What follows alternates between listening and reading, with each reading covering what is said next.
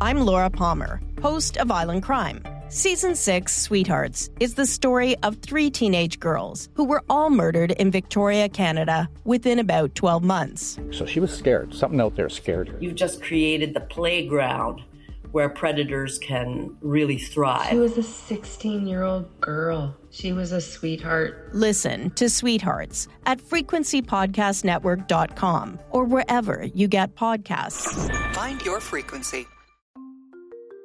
If you asked me if I was middle class, I would say yes. I'm going to guess, without knowing the details of your personal situation, that most of you guys would probably say yes too. The middle class is a pretty elastic designation, honestly. There are a ton of different ways to define it, none of them is perfect. There are also a ton of ways to use it politically. As you may have noticed, if you've spent any time following Canadian politics in the past few years, the middle class is the main group all parties want to appeal to. So much so that us middle class folks now have our own member of the cabinet. I, Mona Fortier, do solemnly and sincerely promise and declare that I will truly and faithfully, and to the best of my skill and knowledge, execute the powers and trusts reposed in me as Minister of Middle Class Prosperity and Associate Minister of Finance. And even the minister responsible for prosperity among the middle class can't define who exactly belongs to it. What is the middle class then? Again, I'm back at saying middle class is uh, doesn't have a unique definition. We have to make sure we represent the realities in a rural, remote, or even urban setting. Now, I'm still not sure what that minister is supposed to do that's not already covered by the ministers of finance and health and education and so forth. But I do know that creating that cabinet position is supposed to make me feel and you feel like the Trudeau government is looking out for people like us, the middle class. But to get back to where I started this, who are people like us? Who is really middle class? What does that term mean right now, in the year 2020, that it didn't when it was coined 70 years ago?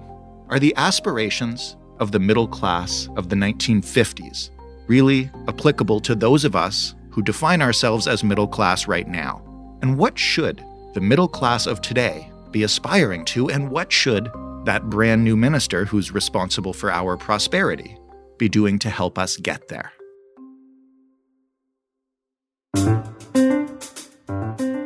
I'm Jordan Heath Rawlings. This is The Big Story. Max Fawcett is a writer, a reporter, and a commentator. He looked into the middle class of yesterday and today for The Walrus. Hello, Max. Hey, Jordan, how are you? I'm doing well. I need you to uh, explain a little bit of history to me off the top. Where does our current notion uh, and definition of the middle class come from? Like, uh, how did we conceive of this and when? I think it's emerged uh, in in the wake of the Second World War. You had uh, soldiers demilitarizing. You had this massive workforce uh, of women who had been participating in the military workforce, and it kind of combined to create this this major economic boom throughout the Western world, where people bought houses, they bought cars. There was this ever expanding array of consumer goods that they could put in their homes, and it, and it really kind of combined to create this this strong cultural image of a, of a vibrant middle class. And to some extent, that's still the image that we have in our heads today. What were the aspirations of the middle class uh, back when it was conceived of? You know, what what did those people strive for?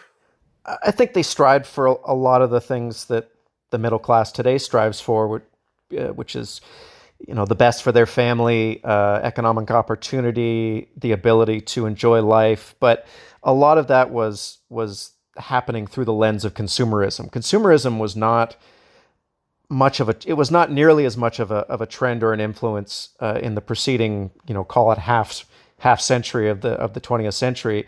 Certainly people consumed things but but consumption was not as much a driving force in the economy as it became uh, in the years after the second world war. So you you had these families who were increasingly influential and powerful economically and they demanded and, and purchased an increasing array of goods whether it was dishwashers um, stoves, cars, new clothes, you name it. It it really became the way that the middle class expressed itself was through its consumer choices, and that uh, built this this new kind of economy. You know, we certainly were still manufacturing things in North America, but increasingly we were manufacturing things uh, for middle class families. It wasn't just tanks and and heavy machinery. It was it was household goods and appliances as well.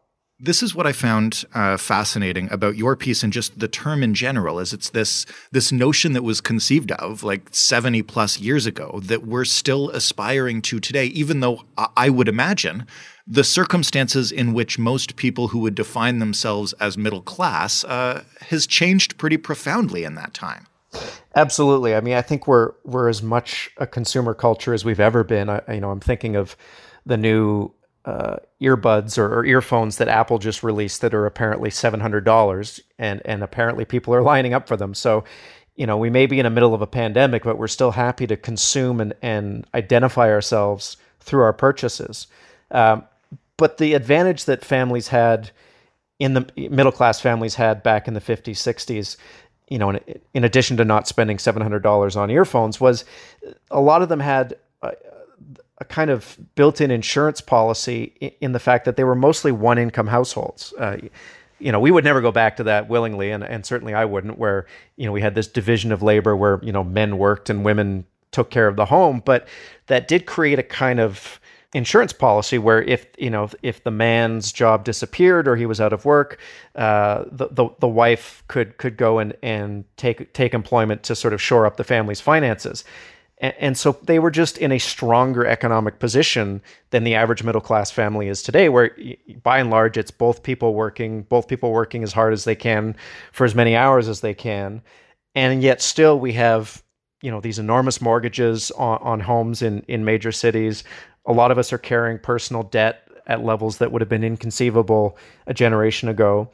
And so we appear to be doing well. We appear to be as middle class uh, as our as our grandparents and parents were, and eh, you know, in many respects, we have better wine, better food, better appliances, better everything. But when you drill down to the sort of bedrock of our of our existence and and how secure we feel compared to how secure they felt, I think we're we're not doing nearly as well, and and that's kind of I think that explains why a lot of middle class people feel nervous these days. They feel um, you know, precarious in ways that that would have been, I think, kind of foreign to middle class families uh, in the 50s, 60s, and 70s.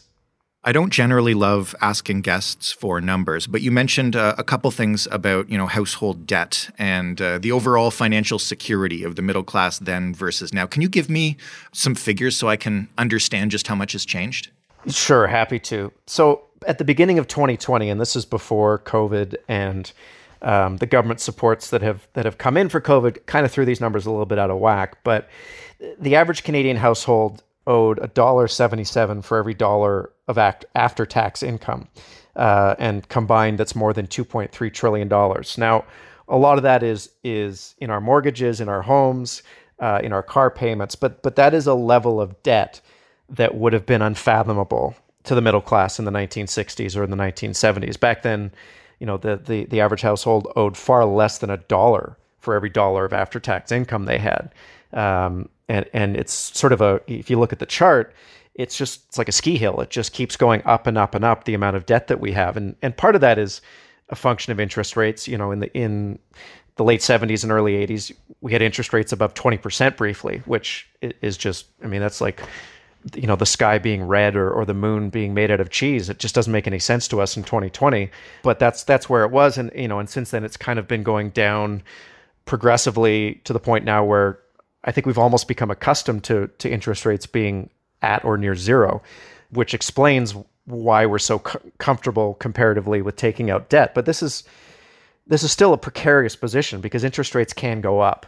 Um, and if they do and, and certainly that's a possibility, it's going to put a lot of middle class families in, in, a real tough spot, tougher than they're in right now.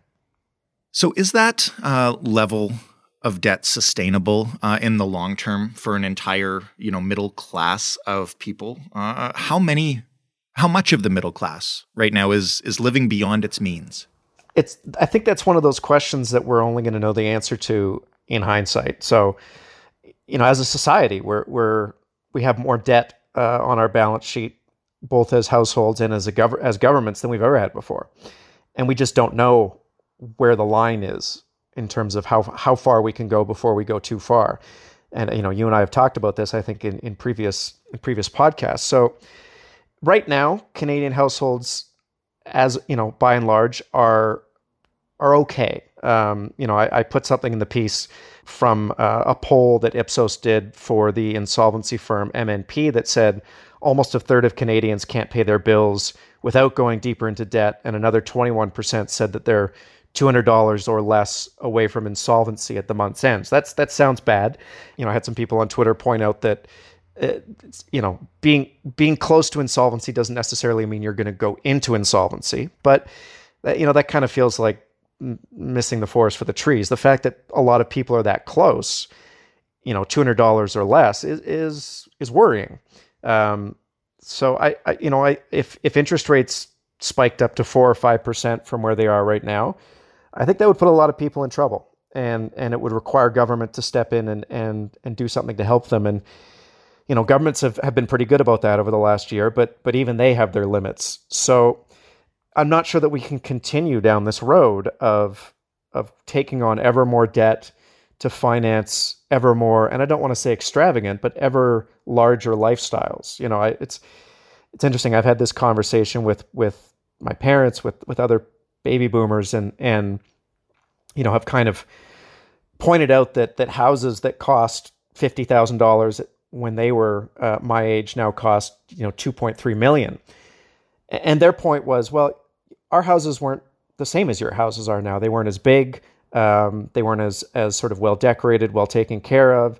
It, their expectations, I think, were were lower than than what we've come to expect uh, for ourselves as as members of the middle class, and you know that's I think a tribute to the success of marketing and the success of of sort of you know consumerism as a as a cultural force. But I'm not sure we can keep ratcheting up the the you know the the levels here. I think we we're kind of hitting a ceiling and and kind of need to do a reassessment of of just how important it is for us to have ever bigger homes, have ever newer cars, have ever uh, more more expensive vacations. I, I think it may be time to do a gut check there.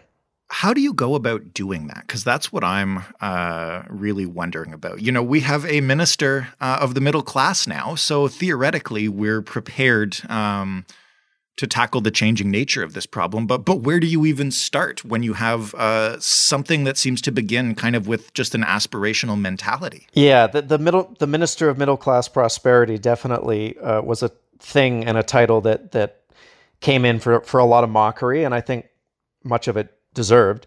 Um, but underneath all of that, there was a really interesting kind of development that I don't think many people caught because again, you know, most of the attention was on the mockery.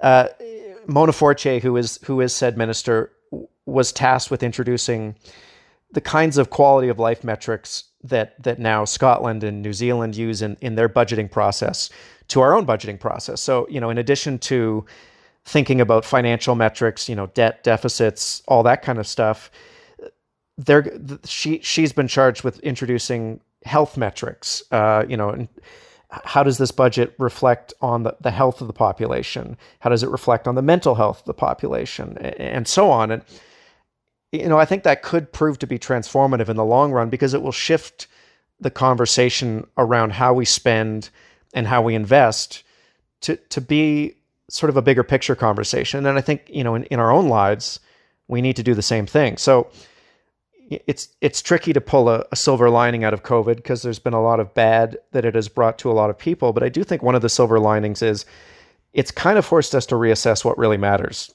and and, and the way that we spend our money. So from my perspective, you know, and I, am a little sheepish about this, but you know, I used to spend a fair bit of money on clothing. Um, and I haven't, I barely spent a nickel on it this year. I, you know, I think I've gotten some new socks and maybe a shirt or two. And I'm just as happy as I was before about the clothes I put on my back. And I think a lot of people have experienced similar revelations about the fact that buying things doesn't actually make them any happier. What makes them happier right now is being able to see friends, being able to see family, um, and and doing work that's important to them. So, you know, maybe as we come out of this, we're going to be a little less willing to to try to solve our our happiness issues with money, and maybe we'll try to do it with relationships and and with things that have deeper meaning. And you know, if we do that, maybe the whole understanding of what it means to be middle class starts to change. In 2007, TV network CBS dropped 40 kids in the middle of the New Mexico desert as part of a brand new reality show. These kids would have to build their own society from scratch. And if this sounds like Lord of the Flies to you, well, it was meant to. We were on this mission together and we were going to prove to the world that we could make a better society than adults could. I'm Josh Gwynn, and I want to know what this wild TV experiment was really about. Split Screen Kid Nation, a six part podcast from CBC. Available now. Have we maybe entered a phase where, just based on the, the numbers behind it, not as many people are middle class as think they are middle class based on on what they can afford and how we define it. I mean, I, I played a clip in the intro uh, to this episode in which our minister of middle class prosperity could not really accurately define what middle class was, and it feels like there really is no definition, and most people would consider themselves that, even though. Uh, it's almost impossible for young people to own a home, even though we're carrying higher and higher levels of debt. Like, at what point do we say like it, that's not middle class. Yeah, that's the the idea of what what is and isn't middle class and where the the sort of demarcation lines are on it is an interesting question. I mean, you know, you can you can do it with percentage of household income, you can do it with percentage of of you know assets uh, owned in a household. You can do it a lot of ways with metrics. Um, but the funny thing is, you'll still always see, you know, people who make five hundred thousand dollars a year consider themselves middle class. Um, and, and by the same token, you'll see, you know, students just out of university who barely make 25,000 think they're middle class. So, you know, I think middle class is more of a mindset than than a metric. And it's fair to, to criticize the minister for for not being willing or able to put hard definitions around it, but it, I think that reflects the fact that none of us can really do it. It's it's more of an aspirational thing, and and on some level that that is one of the valuable aspects of the idea of middle class is that it's one of the the last places where we all kind of feel like we belong to a certain extent. You know, we're we're all increasingly polarized by, you know, partisanship and and things we believe and and ways we are online and it feels like it's harder and harder to find common ground with other people, but at least for now, it seems like there's a lot of middle ground on the idea that we're all middle class or would or would like to become middle class and I think that that that has value, and we should we should try to work with that. What concrete steps uh, could government take to enable this shift from a commercial-based middle class to a to a sustainable and health-based one? First and foremost, the government has the power to tax, and and it has used that power in recent years in very different ways than it did when the middle class was at its strongest. So, you know, in the 1950s and 60s, the, the you know the top marginal tax rate was was eighty percent. Um, you know that's that's unfathomable uh, in this day and age. You know, in in some such some cases, you know, people in the wealthiest one percent pay less in taxes in terms of their rate than than you know teachers and and, and bus drivers. So I think we need to fix that. I'm, I'm not saying that all the the answers lie in, in just taxing the rich, but we certainly can tax the rich more. Um, we've lost sight of the fact that that taxes are not just money that goes out. They are they are the price of of society and of of the kind of society we want. And I think if we want to rebuild the middle class and help make it stronger, we need to be willing to pay the price. Um, but it's also about investing in places and things that makes consumerism perhaps a little less relevant in terms of how we create our own identities. So, you know, for, for the last 30 years, the, the federal government has been kind of all in on promoting home ownership as as a way to build wealth. And you know in some respects it's been very successful there. But that's not going to work for younger Canadians unless they have you know parents who are who are wealthy and willing to help them out. You know when you look at Toronto and Vancouver the housing markets there are basically unapproachable for for young people young members of the middle class so the government can certainly support other forms of housing, whether it's cooperative housing, uh, you know, lower cost rental housing, multi generational housing. There's lots of ways they can expand the playing field there. They can certainly do more to support families by by supporting uh, you know a federal da- a federal daycare standard. You know we've been talking about this. It seems like for my entire life, um, but we haven't done anything about it yet. If we made major investments in childcare, uh, the degree to which it would empower not just women but but you know middle class families across the country, I think would be would be astonishing. Uh, it would create space for them. It would create a sense of security and, and would allow them to make different choices than they do right now. So there's lots that government can do if it if it summons the courage. And you know, I hate to be a broken record, but it feels like the last 10 months, 12 months have shown that governments can do a lot more than we thought they could going into COVID. Um, and I think it's up to all of us to hold them accountable to that, that they can't go back to the way things used to be of saying, well, we can't afford that. Well, you know, it's too ambitious. It's not too ambitious. It's, it, they, they can be ambitious. It's just whether they want to do it or not. Um, but the, but it's also up to us. You know, uh, we we can't just expect the government to to fix this for us. We have to be accountable for our own choices and accountable for the fact that buying more stuff does not make us happier. What makes us happier are our relationships, our our having jobs that we love. Uh, you know, all these sort of non-financial or, or non-consumer things and we got to be willing to to put the HGTV crack pipe down and and kind of uh, you know, be a little more invested in, in the communities we create uh, rather than just trying to buy our way to happiness. That was going to be my last question anyway. So I'm glad you brought it up because I just don't know how feasible it is to imagine that happening um, across the entire swath of Canada that we consider the middle class. Consumerism is entrenched uh, in our daily lives. And, you know, I don't want to sound like uh, an idealistic hippie when I say maybe we should all, you know, learn to practice mindfulness or, or meditate or value time with family and friends. But I mean, I, I don't know how you get Canadians to to shift that mindset en masse. I, I and I would have agreed with you wholeheartedly before COVID. I, I think it would have, you know, absent some sort of uh, major shock to the system, I, I, don't really see how we could have gotten gotten off of this this you know escalator that we've been on our whole lives. It it's too entrenched in our economy. It's too entrenched in our culture, and it's too entrenched in our own our own kind of lived experiences. Uh, it's in our it's in our bones to want to buy things, right? And it's how we it's how we identify ourselves. It's how we express our our individuality, which you know don't even get me started about that. But it, it, it really is just it's bedrock stuff. But again, you know the the last year with COVID has really shaken some things loose. It's it's given us an opportunity, and and God help me, I'm going to use this phrase. It's given us an opportunity to reset a lot of the things in our lives, and and you know I don't I don't I don't think that we need to be conspiracy minded about the idea of a reset. I think I think we needed one um, we we were doing things and behaving in ways that were you know not just destructive to the planet, not just destructive um, to our communities, but were destructive to ourselves. Um, we were not getting any happier by buying more things. You know, like the, the, the data here is very clear um, that that you know people were not getting happier because they had bigger homes or because they had done a renovation recently uh, that was inspired by you know a show they saw on HGTV.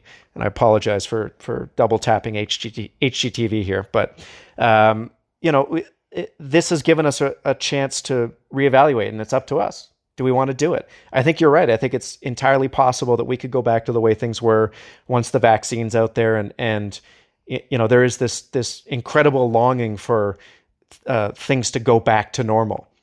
But I do think that we should take the next you know five or six months before we all get the the poke in the arm, and just ask ourselves: Do we really want to go back to the way things were? Do we you know is that really what we want, or do we want to build a new normal? Uh, and we do have that opportunity. See, I've just spent the last half hour talking with you about this, um, and I'm very intentional about it, but I also really want a PS5, Max. Look, nobody's perfect. I think we're all allowed to have a few, uh, you know, consumer impulses. Lord knows I'm probably going to buy some clothes when this thing is all over, but you know, just just little steps, little little directional turns towards a different way of creating a middle class. I think. Uh, will matter in the long run, and and you know governments can help us get there. I, I, I do believe that. Thanks for taking the time uh, to talk about this today. Happy to. Thanks for thanks for your interest in my story. Max Fawcett is a writer and reporter and commentator, and he wrote about the middle class for The Walrus. That was the big story. For more from us, head to thebigstorypodcast.ca, hit us up on Twitter at thebigstoryfpn. Tell us if you think you're not middle class, uh, unless you're rich, in which case I don't want to hear from you. You can also find us in your podcast player Apple, Google, Stitcher, Spotify, wherever. Doesn't matter. When you find us, leave us a rating, leave us a review. If you like us, tell your friends, spread the word. Thanks for listening. I'm Jordan Heath Rawlings. We'll talk tomorrow.